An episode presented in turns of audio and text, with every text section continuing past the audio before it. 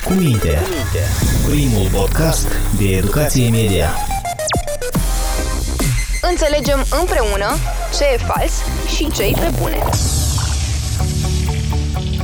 Zilnic, în mediul online apar instrumente ce pot imita vocea omului sau pot să creeze imagini și texte care nu au vreo legătură cu realitatea și adevărul.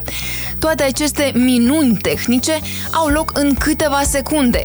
Odată cu dezvoltarea tehnologiilor informaționale, a implicării inteligenței artificiale practic în fiecare domeniu al vieții noastre, au apărut și noi tehnici de răspândire a dezinformării. Bună, sunt Ana Sârbu și în această ediție a podcastului Cu Minte vorbim despre tendințele de dezinformare tot mai populare în ultima perioadă în mediul online. Cu Minte, primul podcast de educație media. Printre cele mai recente instrumente folosite ca și metodă de a dezinforma în mediul online sunt boții. Un bot este un program de calculator. Un robot care îndeplinește diverse sarcini recepționate de la noi, utilizatorii. De exemplu, atunci când primești variante de a corecta greșelile ortografice în documentul tău Word sau în textul pe care îl tapezi pe tastatura telefonului mobil, să știi că opțiunile sunt propuse de un bot. O altă sarcină pe care o execută un bot este răspunsul automat pe care îl primești de la paginile companiilor sau persoanelor publice de pe rețelele sociale în momentul în care le scrii mesaje.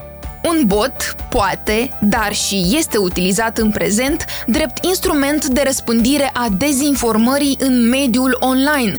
Din moment ce programăm răspunsurile unui bot, acesta poate genera postări sau poate interacționa cu publicul pe rețelele sociale, distribuind informații false sau care manipulează. Actorii dezinformării, adică persoanele care gândesc campanii de dezinformare, pot genera cu ajutorul acestor boți milioane de informații false în doar câteva secunde, transformând munca jurnaliștilor și experților care combat aceste dezinformări în una practic inutilă.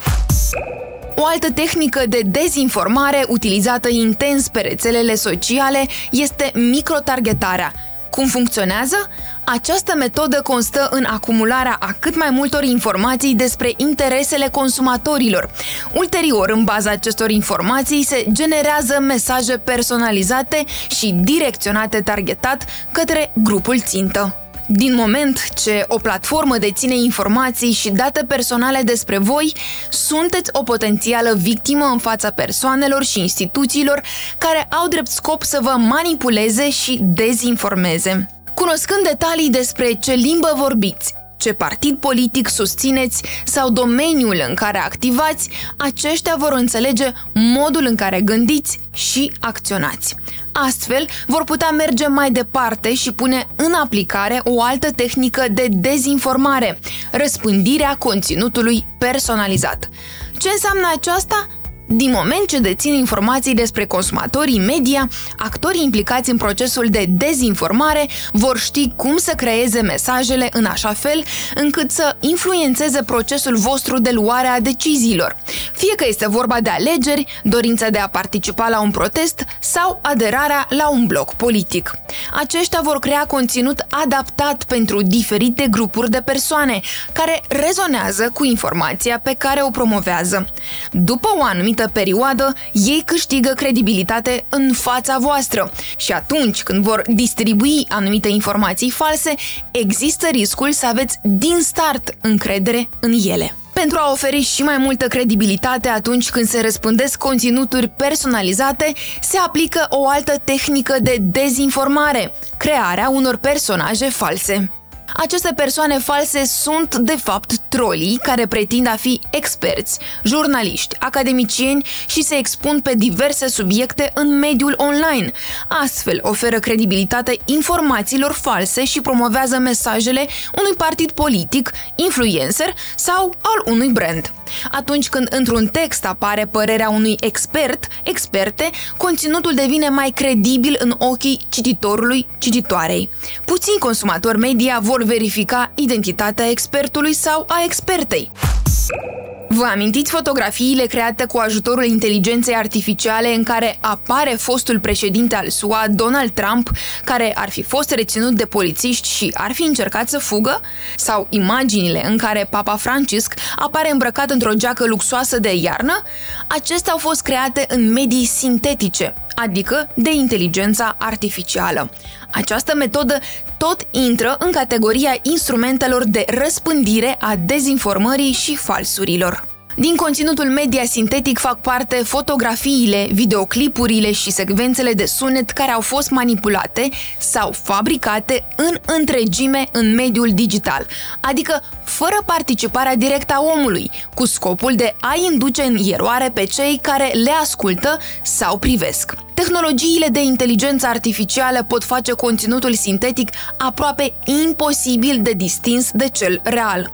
Astfel de imagini, informații false sunt utilizate în campaniile de dezinformare pentru a manipula cetățenii și a le impune o anumită părere sau viziune asupra unui eveniment sau a unei persoane. Ai auzit de teoriile conspirației? Cu siguranță nu este o noțiune străină pentru tine. Multe dintre aceste teorii le-am descoperit în pandemia de COVID-19. Un exemplu este informația falsă potrivit căreia, atunci când suntem vaccinați, în corp ne este introdus un chip care ulterior este utilizat pentru a ne controla mințile. Deși vechi de când lumea, autorii lor nu încetează să se reinventeze. Teoriile conspirației încearcă să explice evenimentele importante ca fiind comploturi secrete ale unor actori puternici.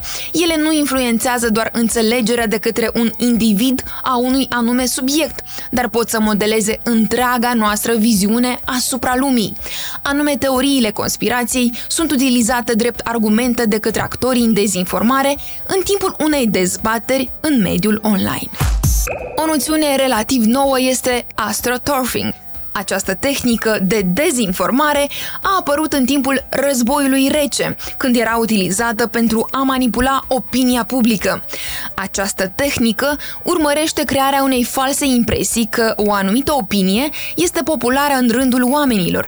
Mai exact, din moment ce vei repeta același mesaj intenționat și continuu pe rețelele sociale sau în presă, îi vei conferi informației o pretinsă popularitate pe care nu o are de fapt. Totodată există și alte forme de astroturfing, de la mascarea conexiunilor financiare ale unui partid politic cu un agent economic până la forme mai complexe, care implică inventarea unor persoane și identități fictive care distribuie falsuri. Verificarea identității acestora este practic imposibilă.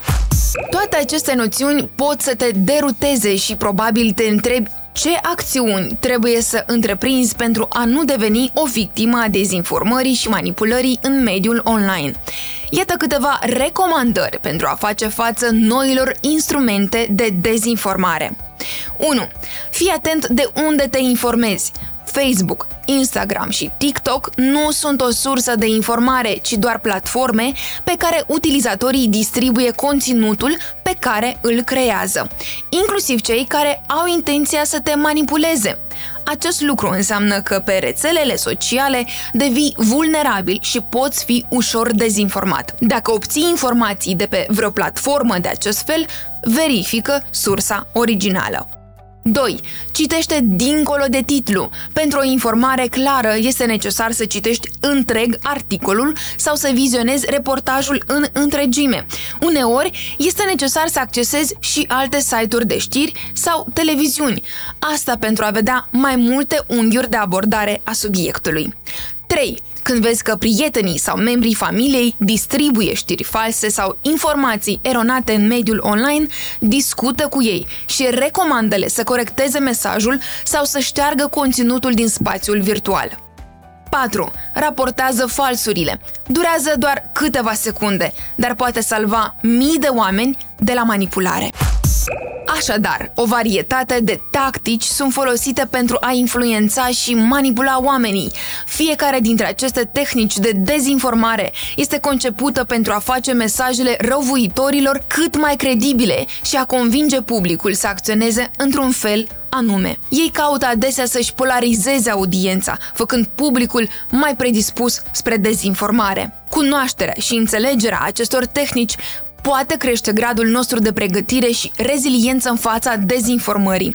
Sper că ediția de astăzi te va face mai vigilent, iar dacă ai întrebări sau idei pe care dorești să le discutăm la podcast cu minte, trimite-le la adresa de e-mail a redacției Centrului pentru Jurnalism Independent. Filtrează cu mintea trează. Ne găsești pe mediacritica.md, Google Podcasts, SoundCloud și YouTube. Cu minte, primul podcast de educație media.